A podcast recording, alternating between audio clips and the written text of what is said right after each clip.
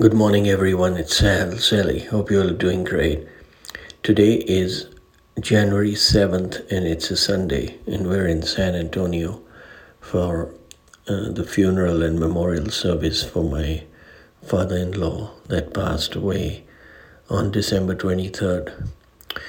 And I was staying at uh, the Marriott here, and while having breakfast, I saw a quote on the wall by J.W. Marriott, and he said, It's the small things that make the big difference in life. And what an insightful quote that is. That is so relevant in your personal life and in your work life. It's the small things that make the big difference in life. Let's break that down.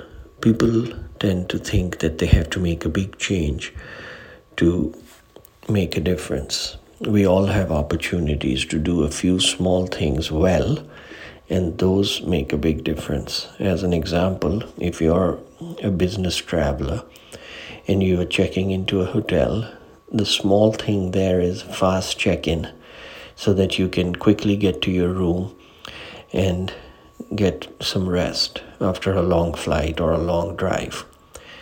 That's a small thing, but it makes a big difference. In the morning, having hot, strong coffee, again, small thing making a big difference. If you're designing a software or an application package, the user interface has to be easy, it has to be visually attractive, and the navigation has to be simple. Small things that make the big difference it could be very powerful, but if it's clunky and not visually appealing, guess what? Nobody's going to use it. It's the small things that make the big difference. The same applies to trust. If you want to build a long term, sustainable, profitable relationship in business or work, you have to build it on a foundation of trust. How do you build trust? It's the small things. Do what you say follow through. If you say you're going to send an email before the end of the day with the proposal, do it. If you say you're going to be scheduling a call for 8 a.m. on Friday, guess what? Send out the invite for 8 a.m. When your say do ratio is high, you build trust. And when you build trust, you build the foundation of a long term, sustainable, and beneficial relationship. It's the small things that make the big difference. Send out the proposal on time.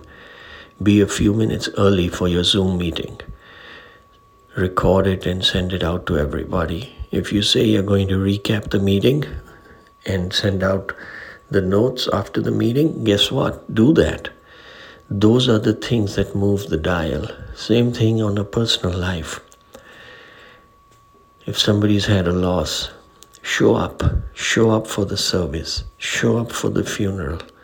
Express your condolences. Send a thank you note after an interview. Reiterate why you're the perfect person for the job. These are so many examples of seemingly small things but making a huge difference and a big impact. So I hope I've been able to convey this. I hope you all have a good weekend and We'll talk soon. As you know, Maximize You is all about maximizing potential and transforming for a balanced, happier, and impactful life. Lead the life you deserve with greater freedom, power, and peace of mind.